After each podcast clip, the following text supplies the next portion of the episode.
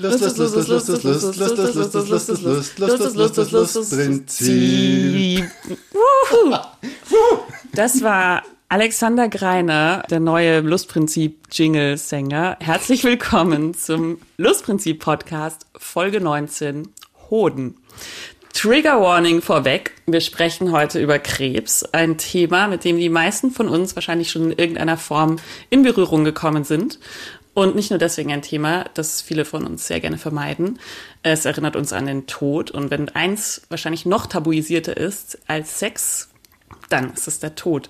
Deswegen freue ich mich umso mehr, heute mit jemandem zu reden, der lustig ist und warmherzig ist und uns gut durch diese Nummer durchbringen wird, nämlich Alexander Kreiner. Herzlich willkommen. Vielen Dank für die Einladung. Hallo. Schön, dass du da bist. Alex, was ist denn heute dein Safe Word? Mein Safe Word ist das, was bei dir am Tisch steht, äh, während wir das aufzeichnen, hier den Podcast. Ein Strauß Tulpen. Sehr schön. Wir sind heute tatsächlich bei mir in der Küche. Das ist auch eine Premiere. Ähm, herzlich willkommen in meiner Küche. Auch an Gersin, die für uns die Kopfhörer auf hat und die Regler dreht und vielleicht nachher noch ein bisschen mit uns mitdiskutieren wird. Alex, du bist Autor und Krebsaktivist und dein Buch heißt Als ich dem Tod in die Eier trat. Erzähl doch mal, wie kam es dazu? Das ist eine gute Frage. Ähm, wie kam es dazu, dass jemand Krebs hat? Wie kam es dazu, dass jemand ein Buch schreibt? Ähm, das sind viele das ist, Fragen auf ist, einmal. Ähm, also ich, ich, ich, antworte auf die zweite Frage mhm. äh, zuerst. Ähm, das ist irgendwie von selbst passiert. Also ganz kurz abgerissen, ich habe zweimal Krebs gehabt, ähm, eben Hodenkrebs 2015 und äh, danach zwei Jahre später, 2017, eine Metastase in der Schulter von diesem Hodenkrebs. Und ich habe beide Male komplett anders reagiert. Beim ersten Mal habe ich das gemacht, was standardmäßig alle Männer machen, nämlich äh, verschweigen, tabuisieren, äh, den starken Helden spielen. Und beim zweiten Mal habe ich gemerkt, das funktioniert so nicht mehr. Ähm, ich muss besser drüber reden und habe dann auch darüber zu schreiben begonnen. Und weil dann so viele Leute gesagt haben, hey Alex, das ist total cool und das gibt uns Mut und das macht uns Hoffnung, so wie du mit der Krankheit umgehst und so wie du darüber schreibst, haben wir dann gedacht, okay, passt, dann schreibe ich ein Buch draus. Mhm. Und das ist. Ganz kurz gefasst. Ja, das ist super. Das ist 2019 erschienen. Ähm, wie alt bist du jetzt, dass wir uns das alle vorstellen können, ich vielleicht auch nicht so jugendlich vor sich sitzen haben? Äh, jetzt bin ich 41. Mhm. Äh, die Diagnose habe ich bekommen, also die erste Diagnose mit 35. Äh, mhm. Das ist so ähm, das statistische Maximum. Ähm, Hodenkrebs gibt es in der Altersrange zwischen 20 und 40, manchmal auch 45. Ähm, und bei 35 so herum ist das statistische Maximum der Neuerkrankungen. Und die Metastase hat er dann mit 37. Mhm, alles klar. Und ähm, ist Hodenkrebs grundsätzlich eine, eine, häufige Krebsart? Es ist die häufigste Krebsart beim jungen Mann. Mhm. Insgesamt bei den Männerkrebserkrankungen ist es aber eine seltene Krebserkrankung. Ich glaube, so, da müsste nagel mich nicht drauf fest, irgendwo so, so ein bisschen mehr, vielleicht maximal zwei Prozent. Alles klar, okay. Ich habe irgendwie, bevor wir diese Folge äh, angefangen haben aufzunehmen, sehr viel drüber nachgedacht, wie das eigentlich aus feministischer Perspektive ist. Ich finde halt, seit den 70er Jahren ist es total normal, dass Frauen irgendwie so in so Kurse gehen, wo sie dann in so einem Spiegel ihre Vulva betrachten. So in den letzten Jahren ist es noch sehr viel verstärkt worden. Also ich habe, weiß nicht, wie viele Freundinnen, die jetzt zu Hause so einen Gipsabdruck von ihrer Vulva hängen haben und so. Also es ist jetzt einfach irgendwie so ein Ding, dass du dich als Frau damit zu befassen hast, als feministische Frau. Ich habe aber das Gefühl, bei Männern ist es nicht so. Also ich kenne keinen Mann, der einen Abdruck von seinen Hoden zu Hause hängen hat. Das ist total komisch, ja. Äh, die Männer, die sind eher, glaube ich, so schwanzgesteuert. Also da, wer, wer kennt das nicht, diese ganzen Penisbilder? Äh, das lernst du schon früh, einen Penis zu zeichnen. Ähm, Seitnotiz eben, weil du Vulva angesprochen hast, wer lernt schon? Ähm, also ich glaube, dass früher die Kinder lernen, wie ein Penis zu zeichnen ist als ein Vulva. Aber zurück zu deiner Frage, also keine Ahnung, was, was das Problem ist, weil eigentlich ähm, ist den Männern ja wichtig, den Samen überall zu verbreiten, aber sie haben äh, total äh, schlechtes und, und ambivalentes Verhältnis äh, zu ihren Hoden. Warum, weiß ich nicht. Kannst du darauf näher eingehen, dieses ambivalente Verhältnis zu den Hoden? Wie sieht es aus? Bei der Frau ist es ja so, ich, ich, ich sage jetzt das so heraus, du musst mich korrigieren. Äh, so wir verallgemeinern nicht, wir, aber wir doch ein bisschen, ja gut. also bei, bei, vielen Frauen ist es so, ähm, auch in meinem Umfeld, äh, Freundinnen von mir, die betreiben ganz unter Anführungszeichen normale Brustkrebsvorsorge, indem sie sich selbst abtasten, ähm, einmal im Monat, entweder am ersten, das ist jetzt so dieser klassische ähm, Früherkennungstag, für Brustkrebs äh, oder an anderen Tagen, aber beim Mann passiert das gar nichts. Ich, ich zum Beispiel wusste gar nicht ähm, bis zu meiner Krebserkrankung, äh, dass sich jeder Mann ab dem 20. Lebensjahr einmal im Monat die Hoden abtasten sollte. Das, das sagt ja niemand. Mhm. Und äh, eine urologische Untersuchung gibt's auch, ist auch erst ab 45 vorgeschlagen im, in der Krebsvorsorge, im Gesundheitsprogramm. Davor gibt es irgendwie null Hinweise, wie man als Mann selbst auf seinen Körper achten kann, äh, außer halt irgendwie, keine Ahnung, äh, Gewichte heben und ins Fitnesscenter gehen. Mhm. ähm, aber da gibt es noch ein bisschen mehr. Mhm. Und das kriegen Frauen, glaube ich, schon besser mit, eben durch die Selbstabtastungen, durch regelmäßige Untersuchungen bei GynäkologInnen ähm, Männer bekommen das nicht mit und ähm, das ist ein großes Manko. Mhm. Finde ich auch, ja. Und ähm, damit hängt dann irgendwie auch zusammen, dass Männer vielleicht gar nicht so ein Gefühl für sich selber entwickeln können, oder? Ja, dieses Gefühl, das ist auch eine schwierige Frage. Ich glaube, das kommt halt, es wird halt sehr viel über die Medien gesteuert und ähm, wie sich Männer dann auch mit anderen Kumpels oder in ihrer, in ihrer Clique, in der sie gerade drinnen sind, äh, vergleichen. Da wird dann sehr viel so ähm, übers Macho-Gehabe ähm, definieren sich die Männer dann sehr viel über Macho-Gehabe und hauptsächlich so, äh, was stellen sie dar und wer sind sie, aber nicht, äh, wie fühlen sie sich und wie spüren sie sich und in, in welcher Beziehung sind sie mit ihrem Körper. Ähm, Entschuldigung, wenn das jetzt ein bisschen esoterisch klingt, -mm. aber es geht für mich auch darum, und das habe ich selber dann mit dieser Krankheit erst einmal erkennen und auch erlernen müssen, genauer zu spüren, was, was läuft eigentlich in meinem Körper so ab, wie, wie fühle ich einzelne Körperregionen.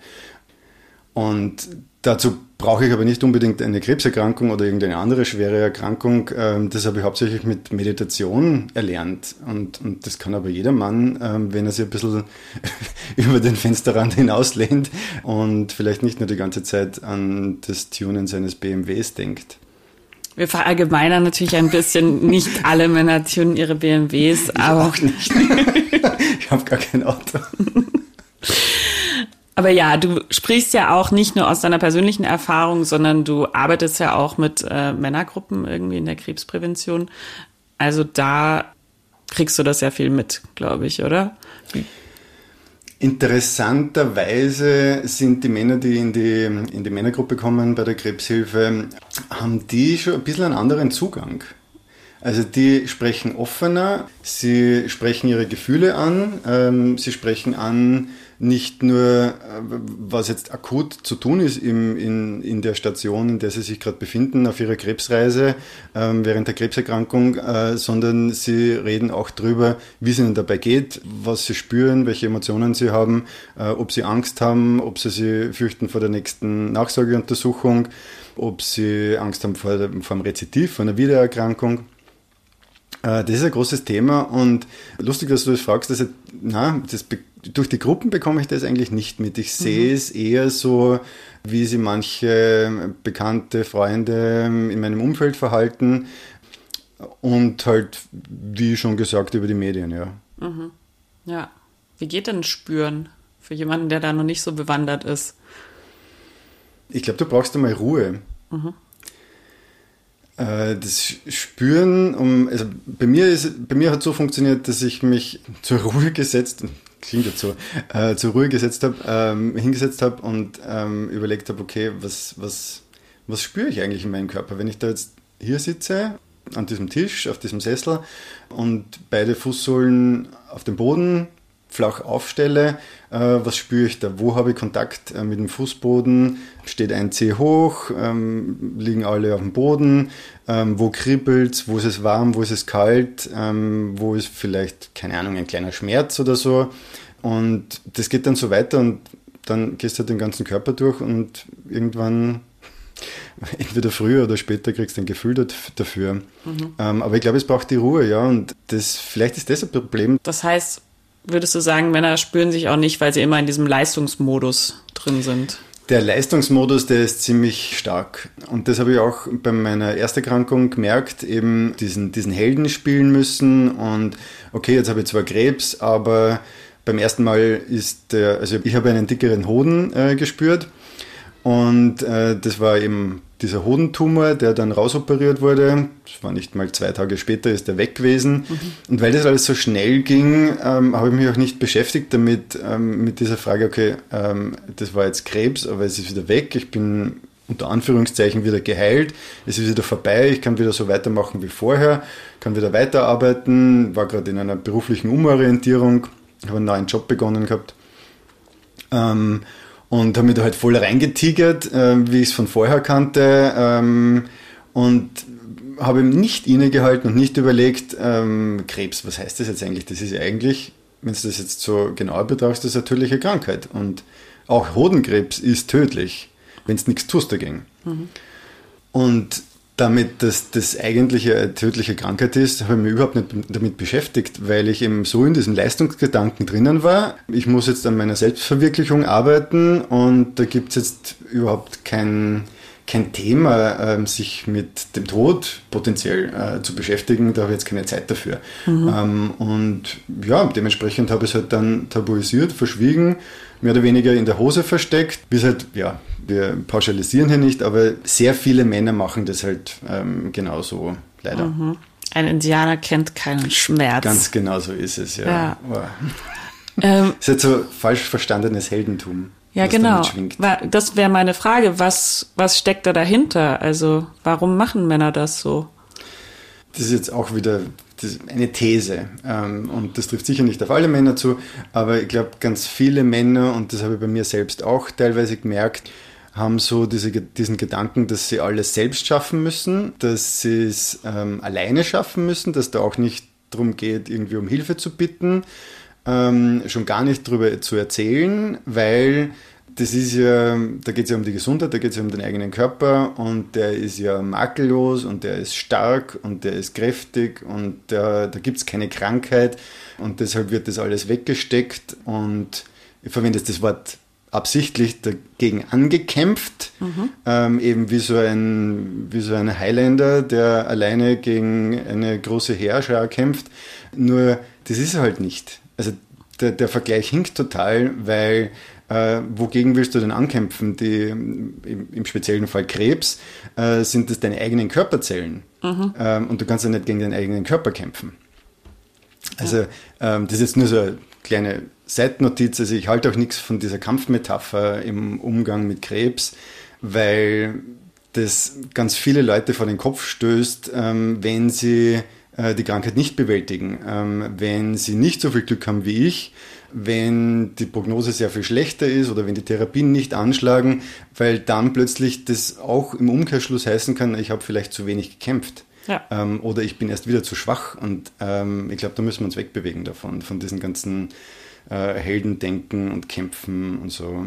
Schon wieder dieser neoliberale Leistungsgedanke, mhm, oder? Voll, ja. So, wenn du nicht hart genug kämpfst, dann hast du Pech gehabt. Ja. Hast du das auch viel bekommen, dass Leute so meinten, das ist, weil du das und das falsch gemacht hast, hast du den Krebs erst bekommen. Das ist typisch, ja. Das ist ja eigentlich irgendwie dieselbe Denke, die da stattfindet, oder? Das ist total typisch, ja. Du hast Krebs, du musst irgendwas falsch gemacht haben oder wer hat jetzt Schuld an der Erkrankung? Es muss ja immer irgendjemanden, irgendjemand muss immer schuldig sein. Aber so ist es halt nicht. Ich meine, wenn du jetzt drei Backel Zigaretten am Tag rauchst und das für 30 Jahre, okay, und dann Lungenkrebs bekommst, dann ist es höchstwahrscheinlich von deinem Nikotinabusus. Aber ansonsten Krebs, wir, wir alle haben Krebs. Nur bricht er nicht aus. Ähm, in jedem Körper schwirren irgendwo äh, Krebszellen herum, die das Immunsystem in Schach halten kann, die normalerweise der Standardprozess ist, äh, dass die einfach abgetötet werden wenn's, wenn bei so Kopiervorgängen, wir regenerieren uns ja ständig und es werden ständig Zellen geteilt Und da gibt es immer wieder Kopierfehler und das sind dann halt solche Mutationen, potenzielle Krebszellen. Und das Immunsystem kann üblicherweise damit gut umgehen, nur wenn du halt irgendwie Stress hast, wenn du Vorerkrankungen hast, ähm, wenn irgendwie das Immunsystem aus dem Gleichgewicht kommt ähm, oder wenn es irgendwelche Umweltfaktoren gibt, ähm, genetische Vorbelastung habe ich glaube ich schon gesagt, dann kann es sein, dass sich eben so Krebszellen zu einem Tumor sagen wir mal, zusammenrotten äh, und dass das Immunsystem dann nicht mehr damit umgehen kann. Oder ähm, es gibt da ziemlich fiese Krebszellen, die maskieren sich halt dann und die findet das, das Immunsystem dann auch nicht. Mhm. Ähm, und das hat absolut gar nichts damit zu tun, ob ich mich gesund ernähre, ob ich Sport betreibe, ob ich auf meinen Körper achte, sondern das ist halt einfach Pech. Ja. Und ich finde, das muss man sich so oft immer wieder vor Augen halten. Es ist halt Pech und sonst nichts. Ich habe mich gefragt, was in einem vorgeht, wenn man so eine sowas bemerkt. Und ähm, ich würde dich deswegen bitten, den Anfang von deinem Buch vorzulesen, weil ich den sehr, der bringt einen sehr direkt ins Geschehen, finde ich. Der rechte Hoden war dicker als der linke. Die Hände unter der Bettdecke tastete ich und versuchte die Unterschiede zu definieren. Wulstiger, schmaler, schwerer, leichter, fester, weicher Schmerzen hatte ich keine, auch nicht, als ich die Hoden zusammendrückte. Jede aufkeimende Beunruhigung schob ich zur Seite. In den vorangegangenen Wochen war mir aufgefallen, dass der Inhalt meiner Hose beim Radfahren mehr Raum als bisher einnahm. Ich dachte mir aber nichts dabei. Hatte ich eben dicke Eier, na und? Ich kam mir sogar ein bisschen männlicher vor. Weshalb ich den Hodensack aufmerksamer als sonst berührte, entzieht sich meine Erinnerung. Selbstuntersuchungen lagen mir fern. Ich war nicht auf die Idee gekommen, mich regelmäßig eigenhändig abzutasten. Mehr zufällig als bewusst entdeckte ich an jenem Sonntagabend im Juli 2015 den angeschwollenen Hoden. Gleich am nächsten Tag in der Früh suchte ich nach einem Urologen, der am Montagvormittag Ordination hatte. Zum Glück fand ich im Nachbarbezirk sofort einen. Fahrzeit 10 Minuten mit dem Fahrrad. Die Untersuchung war mir peinlich. Aber da musste ich nun durch. Schließlich wollte ich wissen, warum die Hoden unterschiedlich groß waren. Jeans und Boxershorts in den Kniekehlen legte ich mich hin und zählte die Staubkörner an der Deckenlampe.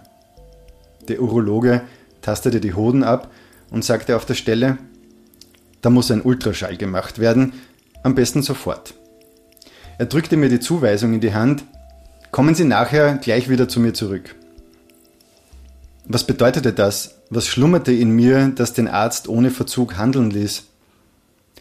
Im Röntgeninstitut, schräg gegenüber auf der anderen Straßenseite, ließ ich abermals die Hose runter. Die Ärztin verteilte Ultraschallgel auf dem Sondenkopf des Geräts und drückte ihn auf den Hodensack.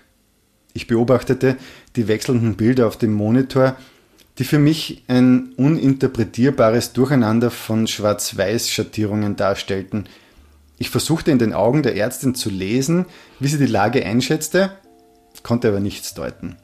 Das Herz schlug mir bis zum Hals. Bitte warten Sie kurz, sagte sie, ich hole einen Kollegen. Im Türrahmen sprachen die beiden gerade so leise miteinander, dass ich einzelne Wörter zwar hören, aber keinen Inhalt verstehen konnte. Mittlerweile hatte das Gel den Intimbereich abgekühlt als hätte jemand das Gebläse einer Klimaanlage direkt auf mein Becken gerichtet.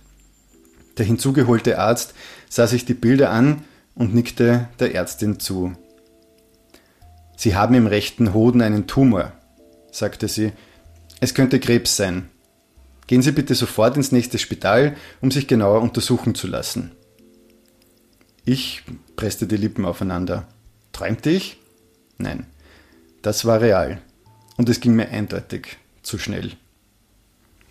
Dankeschön. Ich habe dein Buch natürlich auch gelesen und ähm, du warst ja in deinem früheren Leben mal Projektmanager und ähm, wie ich dein Buch gelesen habe, hat ich wirklich so einen Eindruck bekommen, Krebs zu haben ist auch einfach ein Fulltime-Job, den du da wirklich so gemanagt hast. Was ich toll fand, war, dass du dir dann eben auch Hilfe geholt hast. Kannst du darüber ein bisschen mehr erzählen?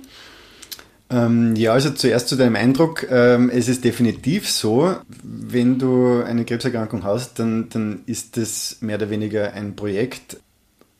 hier möchte ich natürlich wieder nicht pauschalieren, äh, pauschalisieren, um das man sich kümmern sollte, ähm, weil es gibt auch den Typ Patientin, die einfach die Ärztinnen alles machen lässt. Aber es, es ergibt schon Sinn, sich darum zu kümmern und ich würde mal sagen, die Krankheit so in die eigene Hand zu nehmen, wie man so landläufig das Leben in die eigene Hand nimmt. Und für mich war das damals, äh, es, es, es hat sich irgendwie äh, aufgedrückt, von selbst ergeben. Also ähm, äh, klar, ich habe diese Erfahrung als Projektmanager und als Unternehmensberater und ähm, für mich ähm, lag nichts ferner, als äh, diese Krankheit jetzt anzugehen, ähm, also so, so, gut organisiert und so strukturiert wie möglich anzugehen. Ähm, das war meine ja, ich würde sagen, meine Methode, um wieder ein bisschen die Kontrolle zurückzubekommen, weil was ist denn, wenn es zu eine, wenn eine Krebsdiagnose, die ist nichts anderes als ein, ein massiver Kontrollverlust. Ähm, du denkst dir, du stehst mitten im Leben, ähm, alles läuft easy peasy und plötzlich kommt da diese, entschuldigt mir die Ausdruckweise, dieser Scheißbefund ähm, daher, wo dann draufsteht, ja, sie haben Krebs oder möglicherweise Krebs oder irgend sowas und die ganze Welt stürzt zusammen und unter dir tut sich der Boden auf und du versinkst und dann die Methodik, äh, einfach äh, strukturiert zu recherchieren, äh, Leute durchzutelefonieren, eben wie du schon angesprochen hast, ähm, um Hilfe zu bitten, ähm, mein Netzwerk zu aktivieren, in meinem Adressbuch nachzuschauen, wen kenne ich denn alle, äh, der sich mit Krebs oder die sich mit Krebs auskennen könnte, ähm, die Leute dann durchzurufen. Das war, ja, also ich glaube, das, das hat mir auch ein bisschen gerettet in dieser, in dieser wahnsinnigen Phase, wo da in meiner Wohnung die Bombe explodiert ist. Mhm. Ja. Ähm, und das ist auch so ein bisschen was, wofür du jetzt äh, Aktivismus betreibst, oder? Also diese Patient Advocacy. Genau, ja. Also mein Ziel ist, Menschen, die von Krebs betroffen sind, meine, das kannst du jetzt natürlich umlegen auf andere schwere Erkrankungen oder chronische Erkrankungen, ein bisschen zu motivieren, ähm, sich zu einer mündigen Patientin oder einem mündigen Patienten hinzuentwickeln, die sich um ihre Krankheit kümmern, die alles im Blick haben, die selbstbewusst auftreten, die mit den ÄrztInnen so gut es geht auf einer Augenhöhe reden, die auch Abstand nehmen von diesem althergebrachten Gedanken dieser Götter in Weiß, äh, denen muss man alles glauben, was sie sagen. Naja, es sind auch nur Menschen. Ähm, und sie haben auch nur ihre Ausbildung oder irgendeine eine bestimmte Ausrichtung, in der sie sich bewegen. Und die Forschung, speziell jetzt bei Krebs, die schreitet so massiv schnell voran, da kann es schon mal vorkommen, dass sich äh, ein Allgemeinmediziner, und ich kenne solche Beispiele, äh, nicht so ganz gut mit den aktuellsten Prostatakrebstherapien auskennt. Mhm.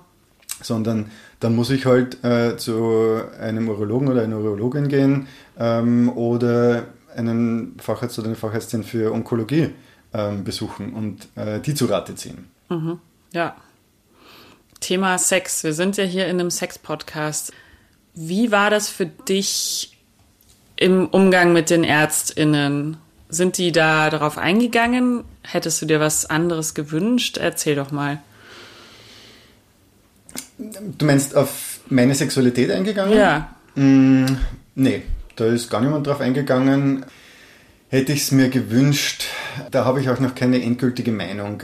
Einerseits ähm, hätte ich es mir schon gewünscht, ähm, mal zu fragen, wie schaut es denn aus äh, mit erektiler Dysfunktion, funktioniert wieder alles, wie schaut es aus mit der Sensibilität, weil es ist ja doch ein, ein, ein Hodentumor operiert werden.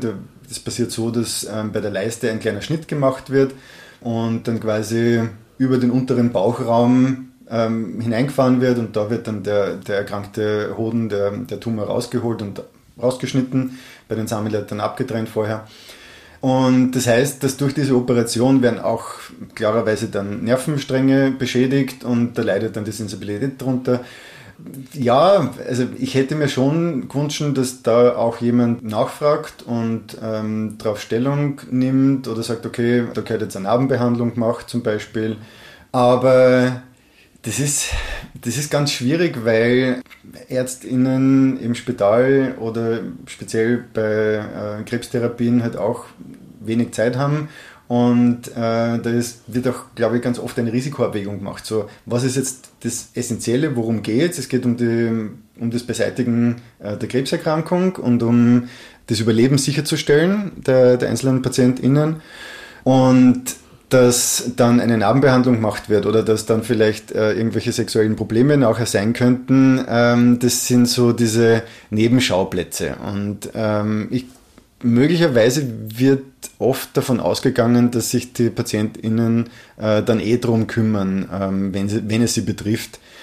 Weil, was wir auch wissen, ist, äh, man kann oft auch den, den Fokus irgendwo hinlenken, wo vielleicht gar keine Probleme ähm, sind. Wenn ich dann frage, okay, na, haben Sie vielleicht Erektionsprobleme, dann, und mir ist es vorher nicht, nicht aufgefallen, äh, dann passe ich vielleicht eher auf und speziell bei sexueller Erregung wissen wir ja, dass die Psyche einen ganz großen Anteil hat und dann kann es erst recht zu Erektionsproblemen kommen. Oh ja, oh ja. Und dann auch immer noch, also jetzt von sexualberaterischer Seite, äh, man sagt, äh, es ist eine Störung, wenn es dich stört. Mhm. Also kann auch sein, dass vielleicht irgendwas nicht so funktioniert wie vorher, aber der Patient, die aber Patientin so froh ist, einfach am Leben zu sein, dass ja. es gar nicht so eine zentrale Rolle spielt. Ja. Okay, hast du da mit deinem Umfeld äh, drüber gesprochen? Teilweise, aber ich bin mir jetzt gar nicht so sicher. Mhm ähm, weil es halt, ja, das ist halt nicht in dem Sinne, dass tabuisiert wäre, ähm, was es natürlich auch ist.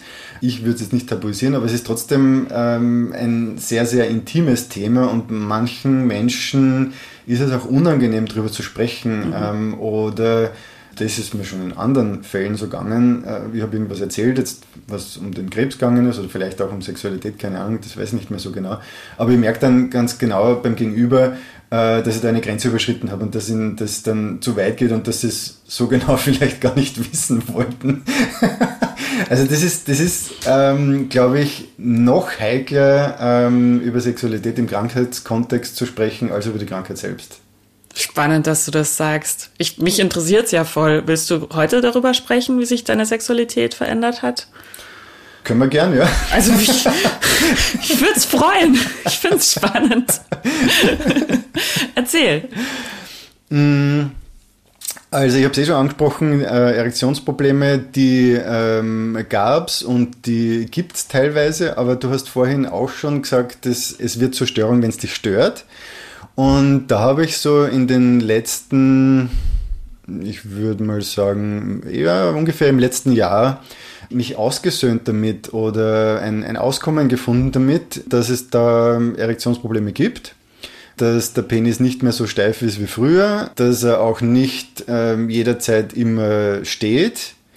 Und das Interessante dabei war, dass äh, sich dadurch die Probleme auch verringert haben. Mhm einfach nur, glaub, ich, ich erkläre es mir so, laienhaft, ich meine, das kannst du sicher genauer sagen, ähm, laienhaft würde ich so erklären, durch die Akzeptanz, dass da jetzt ähm, sich etwas verändert hat in meiner Sexualität, ähm, ist es, ähm, hat es sich gleich wieder ins Umgekehrte ähm, verändert und ist wieder besser geworden. Mhm.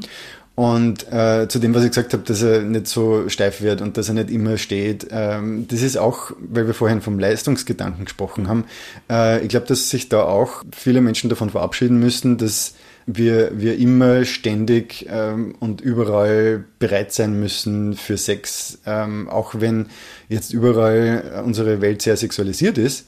Aber das kann auch einen großen Druck machen, ähm, speziell wenn es zu Problemen kommt dass dieser Gedanke da ist, na, ich muss immer bereit sein für Sex, weil der Körper spielt halt nicht immer mit und es ist dann vielleicht auch unter Umständen spannend, darauf einzugehen und einmal zu schauen, okay, wie brauche ich es jetzt vielleicht anders, wie muss ich meine Sexualität verändern, äh, damit sie wieder funktioniert, mhm. weil äh, ja, also ich würde jetzt mal salopp sagen, der Sex ist nicht gleich wie mit 20, ähm, ist nicht gleich wie mit 30 und mit 40 und Co. Wir verändern uns ständig, unser Körper verändert sich ständig und somit klarerweise auch die Sexualität. Und ähm, das sollte man zuerst mal akzeptieren und dann äh, können wir, glaube ich, alle schauen, was wir damit machen. Ja, voll. Es ist auch tatsächlich fachlich ganz spannend. Und ich finde, das merkt man nirgendwo so schön wie an Penissen. Äh, Erregung kann nur entstehen aus Entspannung. Also man kann nur eine Erektion bekommen, wenn da Blut einfließen kann und das geht halt einfach nur, wenn man entspannt ist. Und da merkt man so richtig, wie kontraproduktiv dieser Leistungsgedanke mhm. auch ist beim Thema Sex. Und wir haben eine Podcast-Folge zum Thema Unlust äh, bei Lustprinzip und da habe ich eine Sexualtherapeutin interviewt, Dr. Sandra Gartmann, und sie stellt ihren Patienten ganz oft die Frage, was, wenn ihr Penis recht hätte? Vielleicht will er einfach gerade nicht. Schöne Frage. Ich finde das so eine gute Frage. So, also klar, es passiert, glaube ich, auch wirklich vielen Frauen in meinem Umfeld, inklusive mir, dass mal so ein Penis halt sich denkt, nö, gerade gar keinen Bock. Und ich stelle dann oft mal die Frage, was, wenn ihr Penis recht hätte? Ja, und vielleicht hat er wirklich recht vielleicht ist es auch gar nicht so wichtig und vielleicht kann man dann auch einfach in dem Moment irgendwas anderes machen mhm. stattdessen. Also ich glaube, gerade in heteronormativen Kontexten ist halt der Fokus schon sehr stark auf der Penetration und somit der ganze Druck auf den Penis. Und ähm, ich glaube, sobald man irgendwie bisexuell ist, interessieren einen Penisse jetzt auch gar nicht mehr so viel und so unmittelbar. Und ja, das macht die Sache vielleicht auch ein bisschen einfacher. Ja.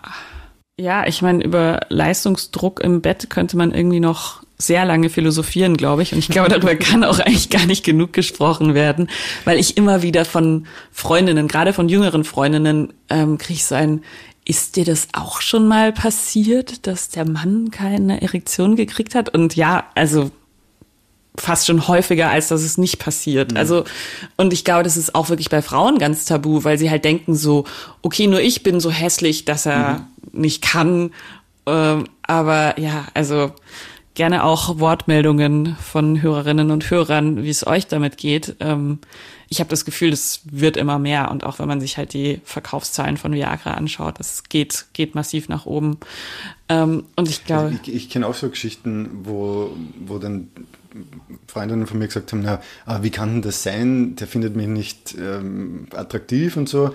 Aber das hat halt eben, wie, gesagt, wie du sagst, das hat gar nichts damit zu tun, sondern das kann an ganz was anderes liegen. Ja, und ich glaube, sehr oft liegt es auch einfach ja daran, dass Männer meinen, irgendwie sein zu müssen. Schon wieder, mhm. oder? Ja. Und woher weiß man, wie man zu sein hat? Aus dem Porno. Oder? ja, ich weiß nicht. Das ist nicht deine Fachmeinung, oder? Nee, aber so, wenn du Menschen fragst, woher, ja. also woher stammt ihr Bild von Sexualität? Ja. So. Aber, aber wir wissen ja auch, dass Porno gar nicht Sexualität ist. Das, ist ja, das ist ja alles ähm, aufs Extreme hinausgezeichnet. Ja. Ähm, und und ähm, zugespitzt. Ja, also ich habe mal irgendwie so ein Zitat gehört, aus einem ähm, Porno zu lernen, wie Sex geht, ist wie Fast and the Furious zu schauen und da zu lernen, wie Autofahren geht. ähm, spannende Überleitung an dieser Stelle. Wir haben auch eine Porno-Podcast-Folge, ähm, Folge 7, wie Porno bin ich. Die ist damals entstanden in Kooperation mit der Techniker Krankenkasse. Und ähm, die Techniker Krankenkasse sponsert auch diese Folge. Danke dafür. Ähm, die hat nämlich eine neue Kampagne, die heißt Life Saving Hand Job. Äh, und die wurde in den letzten Tagen sehr kontrovers diskutiert. Und bevor ich da jetzt noch mehr erzähle, würde ich sie sehr gerne mit dir zusammen mal angucken. Das ist ein kurzer Clip. Und danach von dir hören, was du gerade alles dazu denkst. Okay. Klingt schon mal sehr spannend.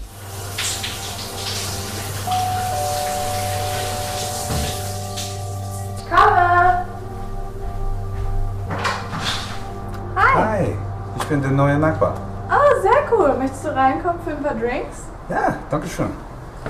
Einfach mir folgen. Okay, ähm, lass mich eben in etwas Gemütlicheres schlüpfen und dann hole ich die Getränke und dann können wir ein bisschen uns kennenlernen. Okay, ja.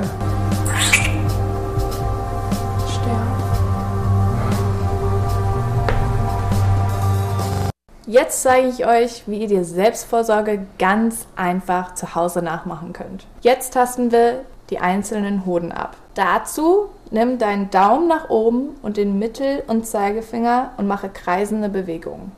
Dabei sollten Unebenheiten oder Knoten sehr leicht zu spüren sein. Und falls du dir nicht ganz sicher bist oder einfach nur Angst hast, es selber zu machen, kannst du natürlich auch gerne zu deinen Urologen oder Urologin gehen. Ja, also Inhaltlich ähm, finde ich das super, was sie da machen. Klar, es gehört auf Hodenkrebs Früherkennung hingewiesen und den Männern auch klar gemacht, äh, wie einfach das ist, äh, die Hoden abzutasten einmal im Monat ähm, und worauf zu achten ist, damit dieser, mit diesem, äh, wie haben Sie das genannt, mit, diesem, mit diesem Modell mhm. des, des Hodensacks. Und ich kann mir schon vorstellen, warum das Ganze äh, und wie es kontrovers diskutiert wird, weil wie dieser Clip daherkommt, ähm, finde ich diplomatisch, würde ich sagen, ein bisschen ungeschickt. Mhm. Weil es halt schon also sowas von, von dreist und plump, wie so ein richtiger Porno anfängt ähm, und auch viel zu lang dauert. Ähm, also ich glaube, ich wäre wär schon mehrmals ausgestiegen, weil man gedacht habe, na, mich interessiert das nicht, das wird jetzt irgend so ein, ein Porno-Abklatsch. Ähm, also ich habe mir es nie zu Ende angeschaut, ähm, wenn wir da jetzt nicht sitzen würden für den, für den Podcast. Und ähm, finde es auch ehrlich gesagt unnötig, dass die Frau, die dann herzeigt, wie der Hoden abzutasten ist, dann mit dieser unglaublich, mit diesem unglaublich tief ausgeschnittenen Top da sitzt. Ja, also glaube, ich hätte es wahrscheinlich anders gemacht, aber ich bin auch kein äh, Regisseur von solchen Spots. ja, ich meine, Fakt ist, äh, es können sich die Hoden abgetastet, jeder Mann sollte das tun und wenn dieser Clip ein Weg ist, äh, dass die Männer das mitbekommen, äh, dann finde ich es okay. Ähm, ja. Ja. Ich kann vielleicht noch dazu erklären, ähm, wie das noch funktioniert. Also es gibt einmal diesen Clip, den wir gerade gesehen haben, das war die äh, Soft-Version mhm. mit diesem Modell. Ähm, auf der Webseite von Annie Aurora, so heißt diese, es ist tatsächlich eine Pornodarstellerin, die mhm. sie dafür genommen haben, ähm, die sehr selbstbestimmt arbeitet. Die hat eben auch so ein OnlyFans-Bezahlmodell, wo man mhm. quasi von den Fans direkt finanziert wird. Ähm, und es war tatsächlich so, ähm, dass auf ihrer Webseite, also hinter der Bezahlschranke, wirklich junge Männer mit der Hand in der Hose sitzen und dann diesen Clip anmachen und es geht halt los wie immer und dann kommt halt diese Aufklärungskampagne. Also und das ist eben, das finde ich schon ganz schön cool irgendwie. Okay, ja, da gebe ich dir recht. Das ist, das ist ähm, ziemlich geschickt gemacht dann, ja. Ja, weil ich finde halt, da trifft man exakt die Zielgruppe. Mhm. Genau da, wo sie eh schon sind, mhm. nämlich mit einer Hand in der Hose. Ja. So. Und ich finde es ein bisschen schade, dass quasi die Menschen jetzt nur den Clip kennen ähm, den wir gerade gesehen haben und nicht diesen zweiten Teil der Kampagne ja. auch kapieren. Ja. So. Weil klar, so, wenn du nur diesen Clip siehst und keine Ahnung. Das, das bekommt, also mit dem, was du mir jetzt gesagt hast, bekommt das Ganze einen komplett anderen Twist. Mhm. Und dann ergibt es äh, gleich viel mehr Sinn. Mhm. Ja, voll, oder? Ja. Dann ja. passt es auch in, in die Aufmachung und in diese in diesen ja, sehr abstrusen Dialog, den wir da führen. es ist halt so Persiflage ja, irgendwie. Ja, genau. genau. Ja. Ich glaube halt, Menschen, die nur den einen Teil kennen von dieser Kampagne, denken halt so, was soll denn das jetzt? Mhm. So, ne? Und wenn du halt die ganze Geschichte siehst, verstehst du es vielleicht auch besser. Mhm. So, weil ich wusste natürlich schon vorher von der Kampagne, weil ich ja auch äh, quasi jetzt hier darüber spreche mit dir und also werde ja von der Techniker Krankenkasse dafür bezahlt. Und ich war Feuer und Flamme, weil ich die Idee so cool fand, wirklich Menschen genau da zu erwischen, wo sie halt sind. Ja. Und ähm, ja, das finde ich immer noch. Und ich finde halt auch wirklich dieses Ding so, wenn es nur ein Mann mehr macht und sich die Hoden abtastet und, und dadurch. Der dann draufkommt, dass irgendwas nicht passt, ja. Und dadurch gerettet wird, ja. sozusagen. Und dann auch noch von der Sexarbeiterin, die von der Krankenkasse bezahlt wird, was ich auch wirklich sehr, sehr progressiv finde, dann finde ich, hat es eigentlich schon einen ganz guten ja. Life-Saving-Hand-Job ja. Erfüllt. So. Also ich finde auch den, den Titel finde spannend und gut gewählt, mhm. ähm, das habe ich vorhin schon gesagt. Ähm, und mit der Hintergrundinfo jetzt, was zu dieser Kampagne dazugehört, finde ich es auch gut gemacht und ich glaube, dass das dann ähm, wirklich an der richtigen Stelle ankommt und äh, auch dieser, dieser Twist, dieser harte Schnitt, dann äh, du glaubst, okay, die, die, gehen gleich zur Sache und dann, ja, die Sache ist aber das Hoden abtasten. Das ist schon gut gemacht und äh, das wird dann sicher wirken, ja. Ja, Aber da, dazu braucht es eben diese Zusatzinfo, ja. Mhm, Oder ich müsste das auf äh, OnlyFans bei der Dame sehen. Ja. Wie, wie würde es dir damit gehen? Das frage ich mich die ganze Zeit. Wenn du, du bist Ich- also- zahlender Kunde, Ich glaube, ich fände das ziemlich cool. schon, oder? ja, ja, voll. Das ist wirklich spannend, weil also die meisten Männer, mit denen ich darüber gesprochen habe, fanden es super cool und lustig. Und bei Frauen 50-50. So, ja. Mm, Was mich interessieren würde, wie stehst du dazu, dass quasi eine Vorsorge so sexualisiert wird? Hat dich das gestört? Das hat mich definitiv gestört, weil ich Okay. mir denke, so, warum?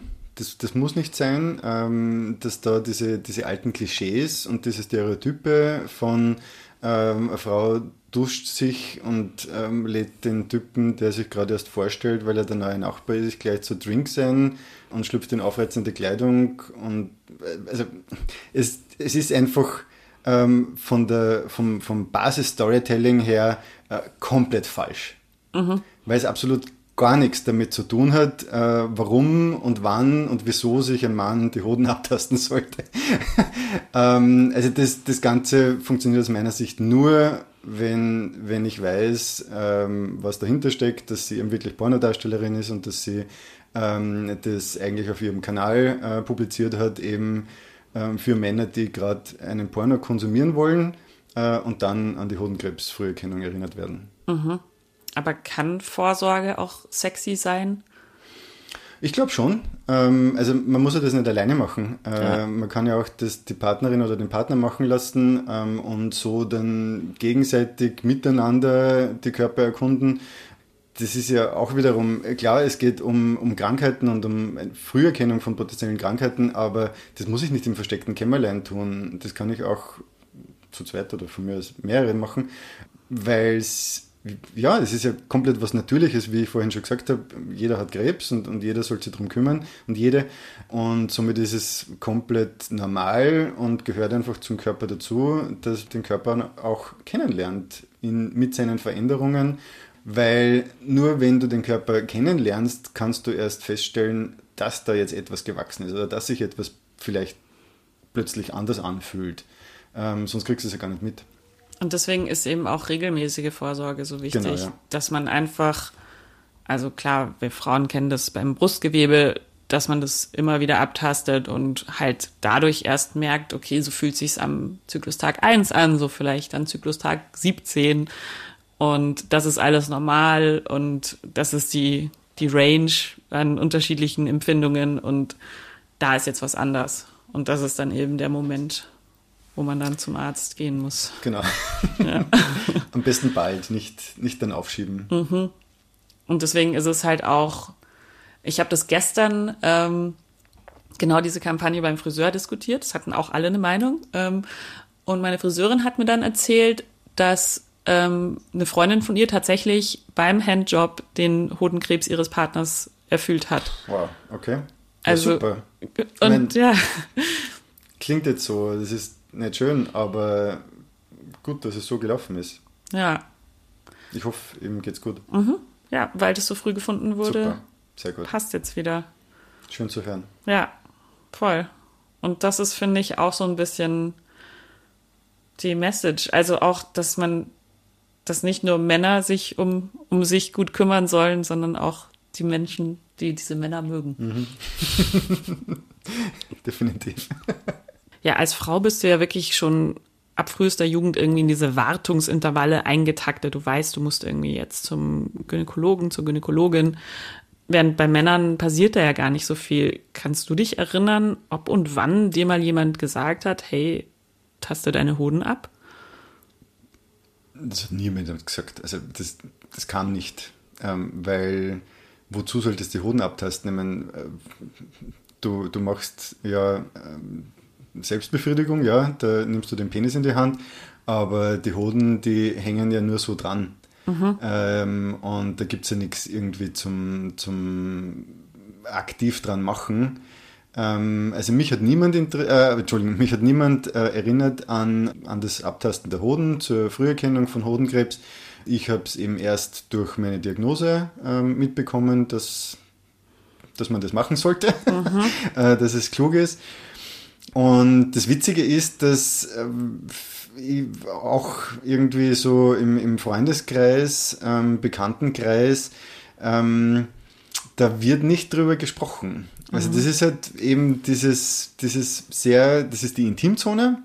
Das geht halt unter die Gürtellinie im wahrsten Sinne des Wortes, äh, darüber zu sprechen.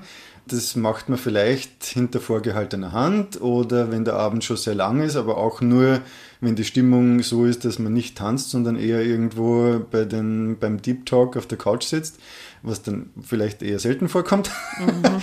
Und ansonsten wird nicht drüber geredet. Ähm, also lustigerweise auch jetzt, nachdem äh, ich so viel drüber rede und nachdem das Buch rausgekommen ist und natürlich sehr viele ähm, oder eigentlich alle meiner Freunde äh, darüber Bescheid wissen, manche das Buch auch gelesen haben, ähm, sie reden dann mit mir nicht übers Hoden abtasten. Ähm, um ehrlich zu sein, weiß ich nicht mal, ob sie es machen. Ich hoffe es. Bitte, wenn ihr mich hört da draußen, äh, bitte tastet eure Hoden ab, ich möchte euch nicht verlieren. Das geht raus an alle Menschen mit Hoden, die diesen Podcast hören. Fasst euch jetzt an die Hoden. ja. Danke nochmal an die Techniker Krankenkasse für die Unterstützung zu diesem Podcast und für dieses sehr kontroverse, aber doch auch sehr zielgruppengerechte und sinnvolle Aufklärungsvideo Life Saving Handjob. Alexander Greiner, als ich dem Tod in die Eier trat, ein Buch, das ihr unbedingt lesen solltet, wenn ihr euch noch mehr mit euren Hoden und eurer Gesundheit und dem Leistungsdruck, den ihr nicht mehr in eurem Leben wollt, befassen solltet. Danke fürs Zuhören. Ich freue mich über eure Nachrichten hier oder auf Instagram unter Lustprinzip. Gebt uns viele Sternchen auf der Podcast-Plattform eurer Wahl. Passt auf eure Hoden auf und auf die Hoden der Menschen, die euch nahestehen. Bis ganz bald. Tschüss.